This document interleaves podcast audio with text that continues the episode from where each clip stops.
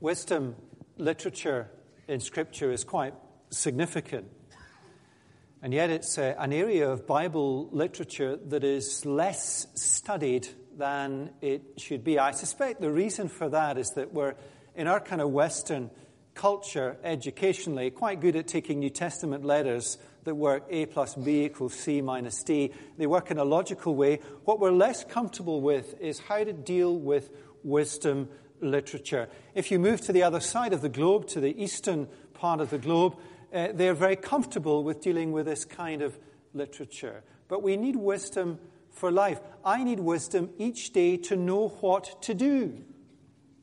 I need wisdom each day in life, not in a sense to know what the moral right or wrong thing to do, but within the realm of what's morally right, which option to choose. That's uh, tough wisdom. Let me give you a definition of wisdom. Wisdom means knowing God and living in light of that knowledge. Let me repeat that. Wisdom means knowing God and living in light of that knowledge.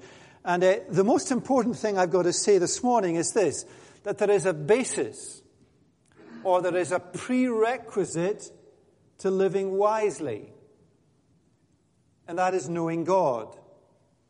You do not live wisely or try to, and thereby in some way come to know what God is like. Rather, you come to know God, and therefore you come to know what God is like and how to live like Him wisely. Key verse from the beginning of the book of Proverbs. You might know this verse. The fear of the Lord is the beginning of knowledge.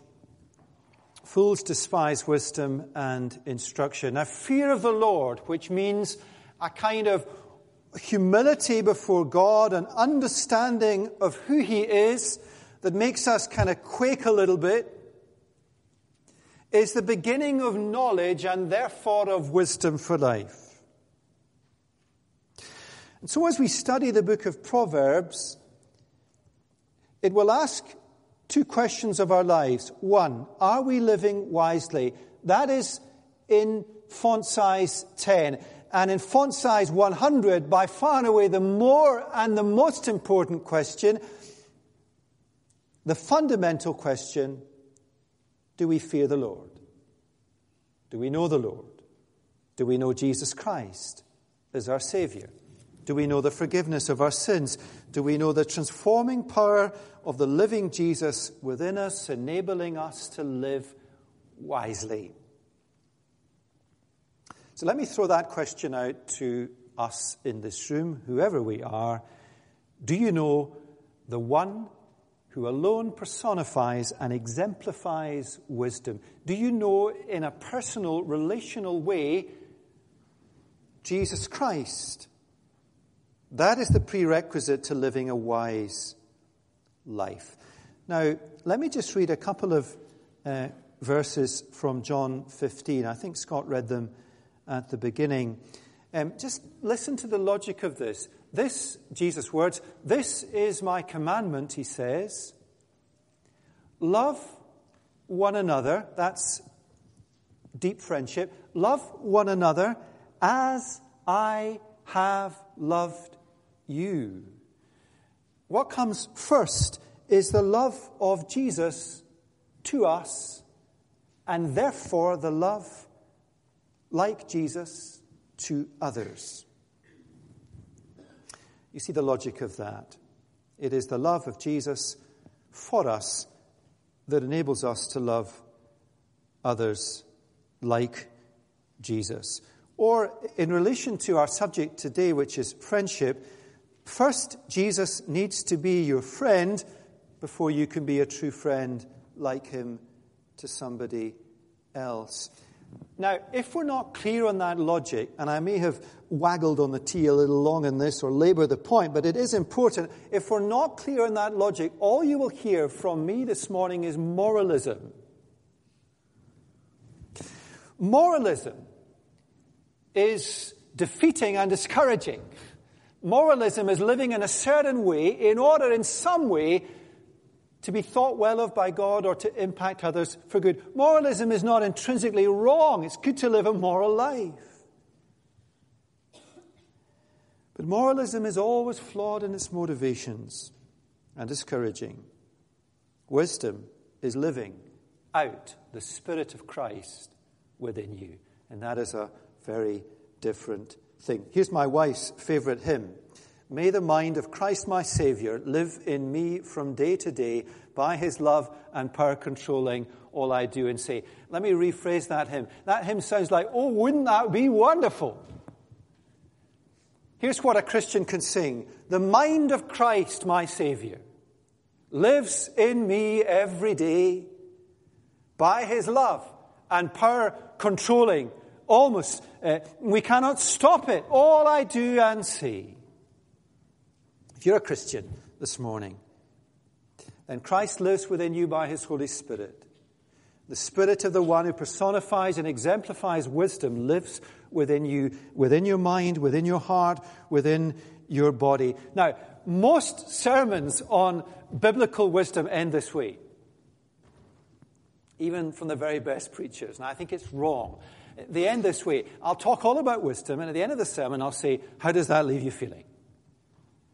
And I'm going to tell you how it should leave you feeling. And I'm going to say to you, it, it leaves you feeling longing for it because you don't have it, or crushed because you don't do it well enough.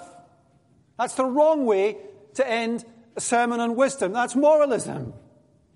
If you are a Christian, what I'm going to say this morning about what it means to live wisely as a true friend and be friend that should ring true with you. You should have experienced that in some way or be able to understand the difference between a deep friendship with a Christian and someone who is not. You should feel what it's like to have the personified man of wisdom, Jesus Christ, living within you. So you should not go home discouraged. You should not go home crushed. You should not go home longing for what you do not have you should go home encouraged because you have something that is astonishing within you. Now, that is one big waggle on the T. But you see the logic and importance. I'm not here to preach moralism. Now, we're looking at speech and guidance and anger and today friendship. You'll see on the notes that I've used the phrase true friendship rather than friendship. And that's not because there's something that is true friendship and something that is friendship. The reason I've used the phrase true friendship is because we've got a tough task in our hands. There is like a massive gulf between what the word friend means in our culture and what the word friend means in the Bible.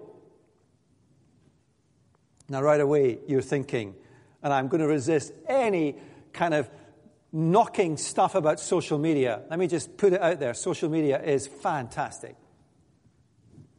Do you know the uh, GB hockey team starved themselves of social media for three weeks and won a gold medal? So the logic is there you go. I didn't have that in my script and I've lost the place.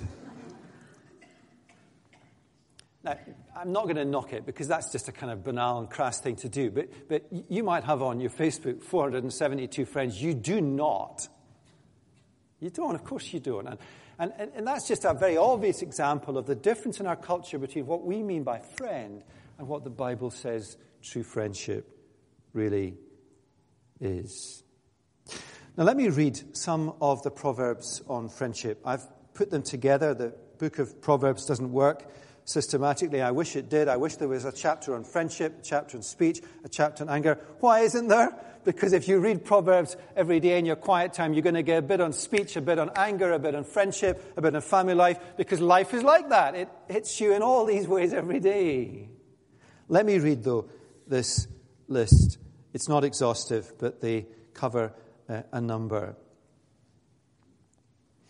A man of many companions may come to ruin but there is a friend who sticks closer than a brother. Whoever walks with the wise becomes wise, but the companion of fools will suffer harm. Oil and perfume make the heart glad, and the sweetness of a friend comes from his earnest counsel. A friend loves at all times, and a brother is born for adversity. Wealth brings many new friends, but a poor man is deserted by his friend. Let your foot be seldom in your neighbor's house, lest he have his fill of you and hate you. Whoever sings songs to a heavy heart is like one who takes off a garment on a cold day, and like vinegar on soda. Whoever blesses his neighbor with a loud voice, rising early in the morning, will be counted as cursing. Better is open rebuke than hidden love. Faithful are the wounds of a friend. Profuse are the kisses of an enemy. Whoever rebukes a man will afterward find more favor than he who flatters with his tongue. A man who flatters his neighbor spreads a net for his feet. Iron sharpens iron as one man sharpens another. Now, let's uh, work through the headings on the right hand side and see what we can learn about true friendship. First, the importance of it. Friendship is fundamental to who we are as humanity. To be made in the image of God is to be made for relationship with God and with one another. Friendship is fundamental to God's creative purposes, the reflection of his image in humanity. Friendship is a dominant theme in the Bible. The book of Proverbs has been referred to by many as a book on friendship. And the obvious implication of that is that we cannot lead and live a wise life without friends. You will not lead a wise life unless you find and build true friendships. And that goes whether you are single or married, a natural extrovert or introvert, a man or a woman. None of us can live a wise life, the Bible says, unless we find and build true friendships. Now, just to comment on marriage, often I'll hear people who are married, I say it and feel it myself, that their spouse is their best friend. Now, there is truth in that. But the Bible understands friendship as something different from marriage. It is unwise to rely on one's spouse entirely. For some, that is very, and sadly, and with real heart, clear. But for all that is important, what happens if a spouse is no longer around? What happens if there is a situation we cannot depend on them? Indeed, close friendships complement, enhance a marriage. It is my truest friend, not my wife, who will say to me, Are you loving your wife? in that self sacrificing way that Christ loves his church. She's not going to ask me that. She is going to long for that. My truest friend will ask me that. Now, look at the first proverb on the sheet. A man of many companions may come to ruin, but there is a friend who sticks closer to a brother. Now, in our culture, that may just wash over you. There is a friend who sticks closer to a brother. But in the culture of the ancient world, the most important thing in that culture was family. How could there be anything more special, more beneficial, more important to you than these family bonds? It's a radical, a provocative thing to say in an ancient world culture. And what Proverbs is saying is that a friend can be better than a sibling. The word translated stick close is cleave. It means passionate, loving commitment. Now look at number four on the sheet. A friend loves at all times, and a brother is born for adversity. What is that saying? Your siblings, your relations, may well be there for you when the chips are down because there is a relationship, there is an obligation.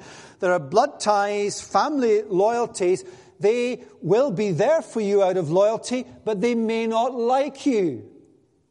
You see, that's what it's saying, I think. They're not the person that you necessarily have the closest affinity with, that you want to be with all of the time.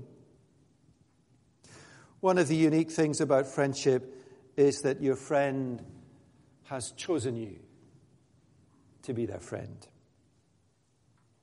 And the point of all of this, I think, is that friendship will bring something into your life that family cannot bring, that romantic relationships cannot bring, that neighbors cannot bring, that colleagues cannot bring. There is a uniqueness to friendship. It is special, it is important, it's the relationship commanded in Proverbs friendship. But our culture works against this in many ways. Let me illustrate one or two of them. Very practically, our mobility. One of the reasons I'd like our church family to remain static for a year is that I just can't face going through another summer next year when another 50 people leave. and that's our culture, isn't it? And it works against deep friendship. Social media brings its positives and negatives. It is brilliant at keeping up with what is going on in people's lives and a whole range of acquaintances. We are the most connected generation in history, but it's not the same as true friendship.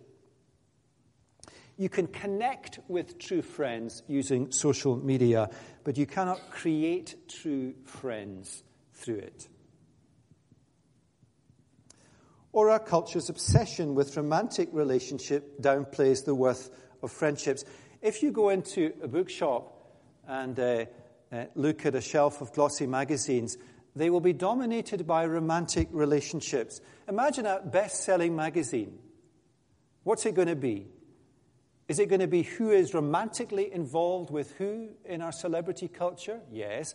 But the Bible says it shouldn't be on that. It should be who's best mates with who. Who's best friends with who? That's more important, and yet you're never going to see that. If you go into a Christian bookshop, you're going to have to look pretty hard for a book on friendship, but you're going to get a whole section on relationships and marriage. It's the wrong way around. And there might be a suspicion in our culture of deep, loving relationships that are not romantic. And I guess underlying all of these an individualistic, selfish culture that will always squeeze out true friendship because friendship takes intentionality, commitment, time over time. Yet the book of Proverbs says we cannot get through life without it. Now, how then do you find it?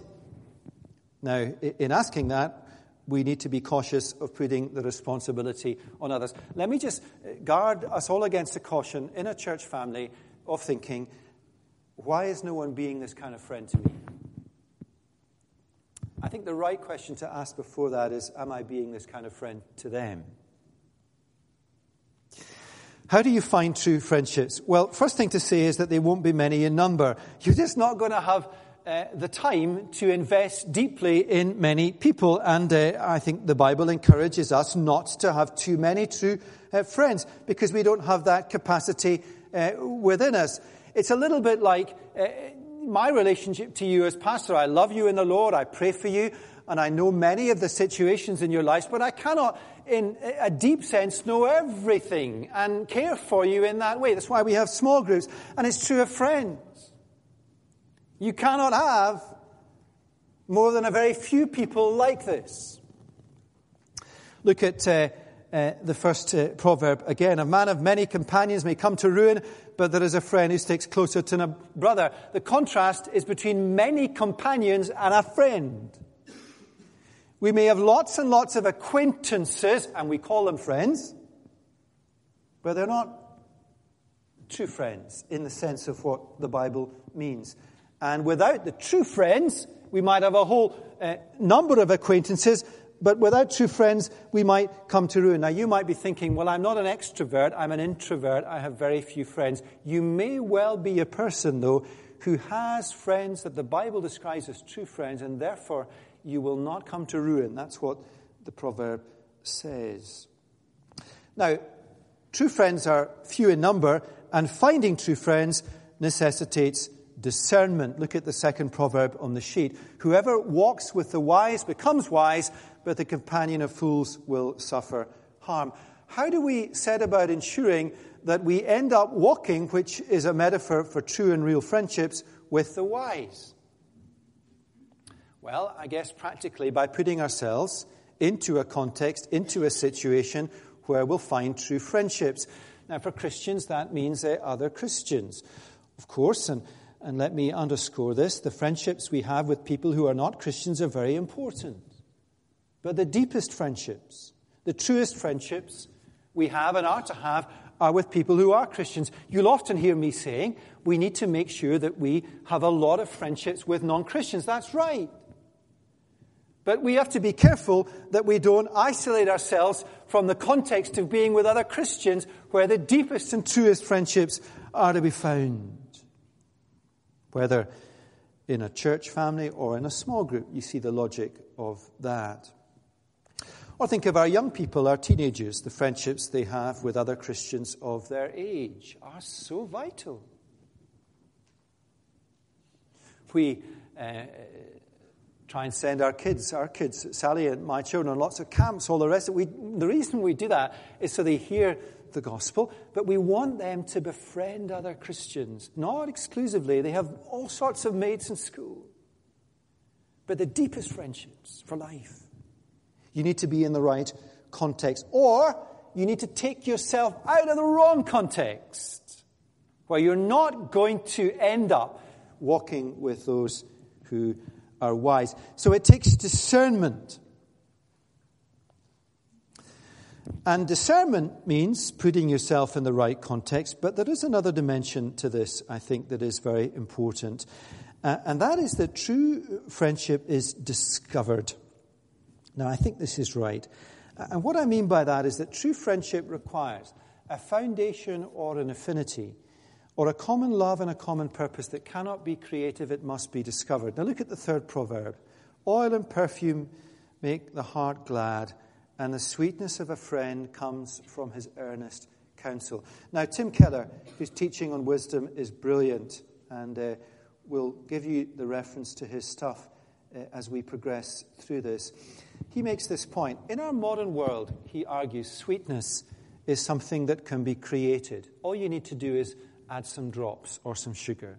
But in the ancient world, sweetness could not be created, it needed to be discovered. There were foodstuffs or things that were naturally sweet, and you stumbled upon them.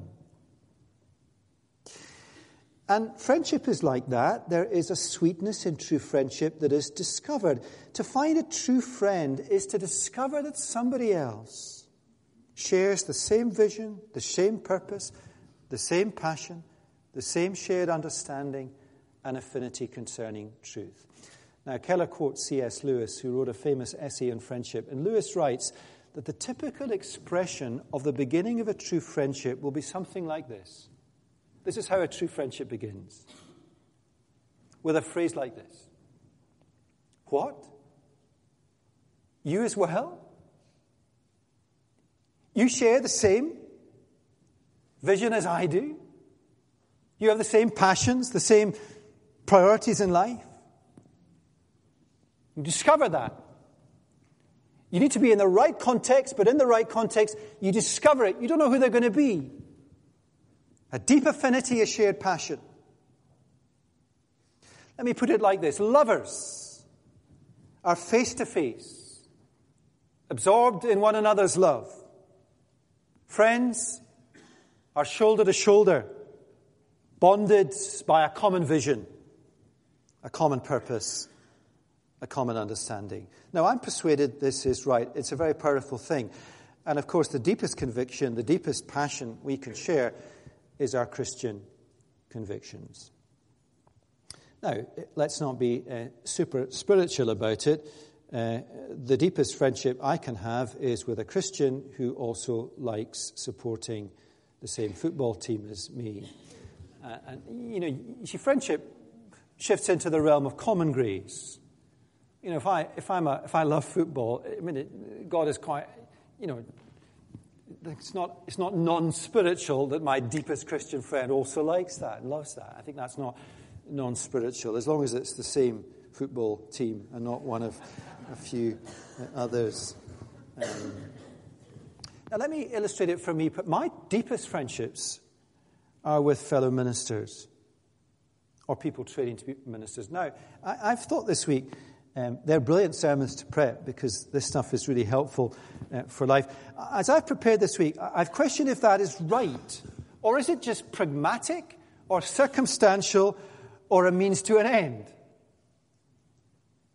Now, I hope it's not for the wrong reasons that my deepest friendships are with my fellow ministers, on the basis that there are no other people that I can have the same shared vision, shared passion, shared desire, shared feelings of what it's like to do what I do, which is a vocational thing in life, a shared affinity.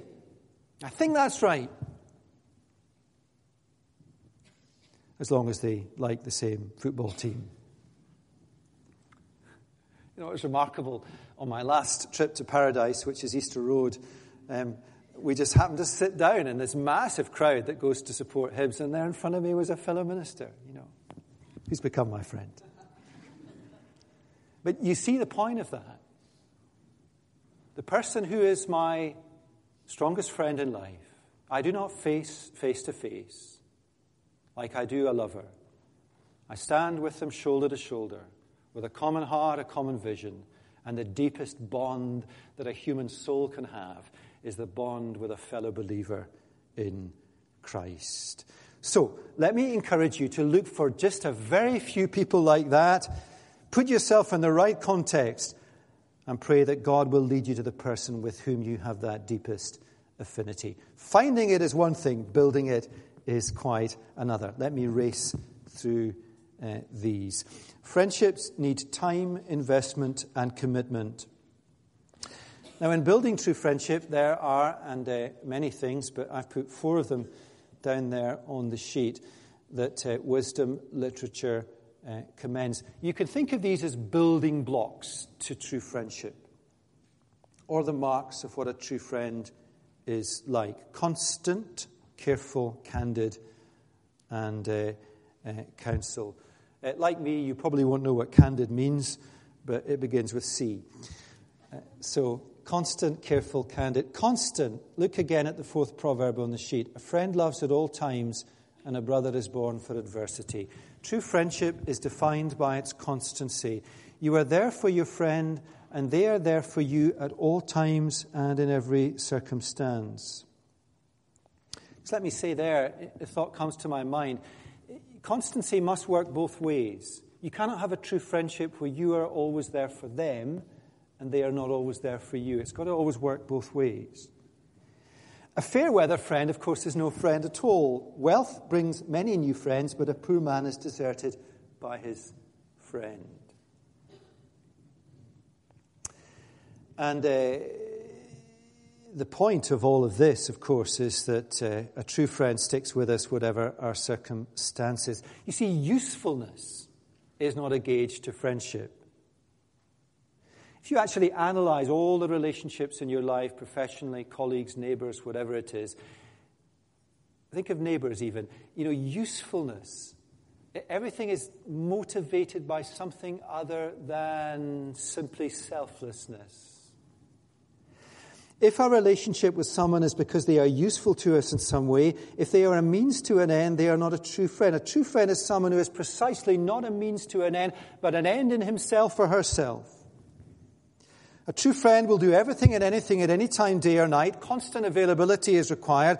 And when the chips are down and that person needs all the energies and times you need to give them, you need to give them all your energy and time. Now, do you see why you can't have too many of them?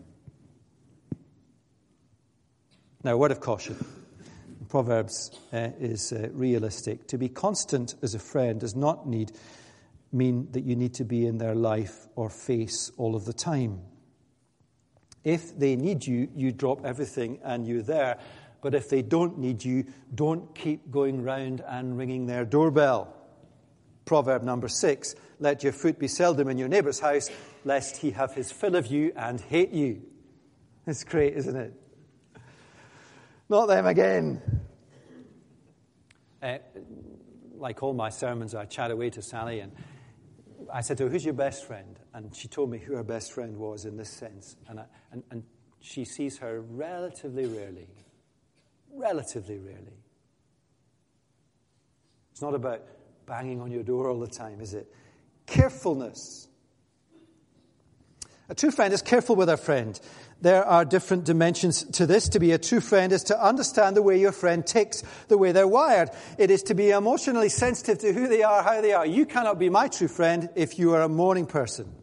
Number eight, whoever blesses his neighbor with a loud voice rising early in the morning will be counted as cursing. Okay? Now, there's, there's practical common sense in the mind of God. And, we need that. It's emotional sensitivity. You know, me knowing how my friend takes means I'm emotionally sensitive to them. That's a sensible thing, isn't it? So, if they're not a morning person, don't drive them insane with your enthusiasm in the mornings. And take Proverbs number six and eight together. Don't call round too often, and certainly don't call in the morning. Be sensible, be emo- but it's really more important than that. Look at number seven. Whoever sings songs to a heavy heart is like one who takes off a garment on a cold day and like vinegar on soda.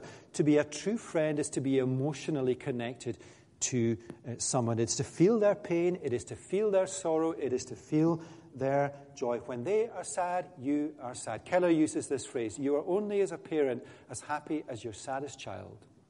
That right? I think it is right. You cannot joke around your friend if their heart is sore. You cannot go to sleep at night and not let the pain of your friend enter your mind and heart. There is a deep emotional connection, a deep empathy, a deep commitment, a deep sharing of heartache and joy, and therefore, what a wonderful, wonderful gift a true friend is. What a gift it is. Constancy, careful, but also candid. To be a true friend is to tell the truth even when it is hard to hear. It is such honesty, such candor. That's what candor means that makes a friendship true and real. So look at Proverbs 9, 10, and 11. Better is open rebuke than hidden love. Faithful are the wounds of a friend, profuse are the kisses of an enemy. Whoever rebukes a man will afterward find more favor than he who flatters with his tongue. A man who flatters his neighbor spreads a net for his feet. Better is open rebuke than hidden love. It takes courage and real commitment to someone to openly rebuke them. That is real friendship. Hidden love, what is that?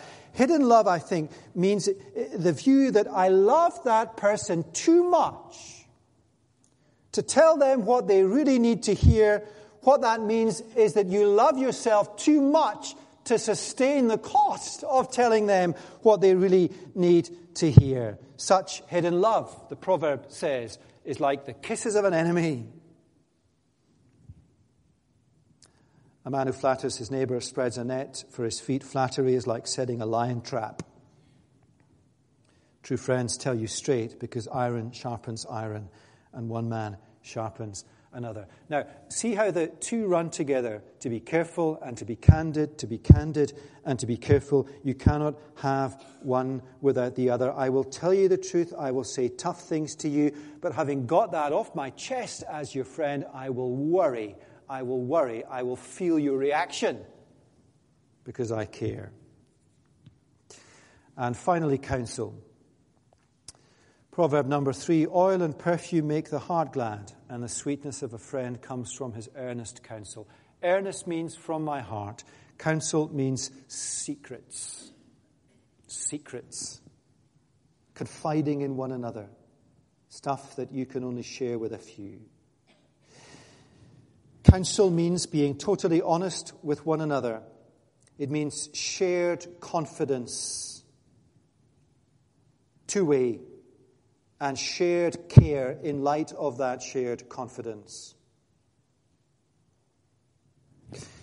Building true friendships, constancy, carefulness, candidness, and counsel. Now, let me finish where we began. And there's a temptation that you get to Jesus at the end. We most sermons get to Jesus at the end. Most of them should begin with Jesus at the start. Think of a New Testament letter. It's all about who we are in Christ, then how you're to live. Most sermons are how we live, and then you turn to Jesus for help. It's the wrong way around. Yeah? Let's come to Him at the beginning and the end. And true friendship is Jesus centered. Always. You cannot be a true friend. You cannot live like this. You can, you can have facets of it in our society. Of course, you can. It's common grace. But you cannot truly live as a true friend unless you have Christ within you. And what a marvelous thing it is that Jesus wants to be our friend. Now, you understand when I read these words from John 15 as we close, what the word friend means. It's not a, the word that we maybe thought it was, not a, a trivial word. This is my commandment that you love one another as I have loved you. Greater love has no one than this, that someone lay down his life for his friends. You are my friends. Jesus says to you, You are my friends if you do what I command you. No longer do I call you servants, for the servant does not know what his master is doing, but I have called you friends. For all that I have heard from my Father, I have made known to me. You did not choose me, but I chose you to be my friend. Having Jesus as your friend means what? It means a constancy of friendship. He will never leave nor forsake you. It means a carefulness of friendship. He sees your every need. He bears and understands your every pain. He sympathizes with you. He cares deeply, compassionately for you. His friendship is candid. He will say in a loving way what you need to hear. His counsel is intimate. The secrets of his Father has come to you through the Son. He is the most faithful friend. And, and the other side, remember, it's two way. You are his friend too. You say, well, no, I can't be. But you are. You are. And if He is your friend, then you can be a friend to others like Jesus Christ. Now, let me finish with our church family. Think of your small group, whatever it is.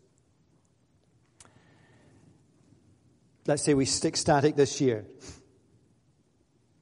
And imagine if all across our church family, God leads us to people with whom we have that deep affinity and we become their truest friend.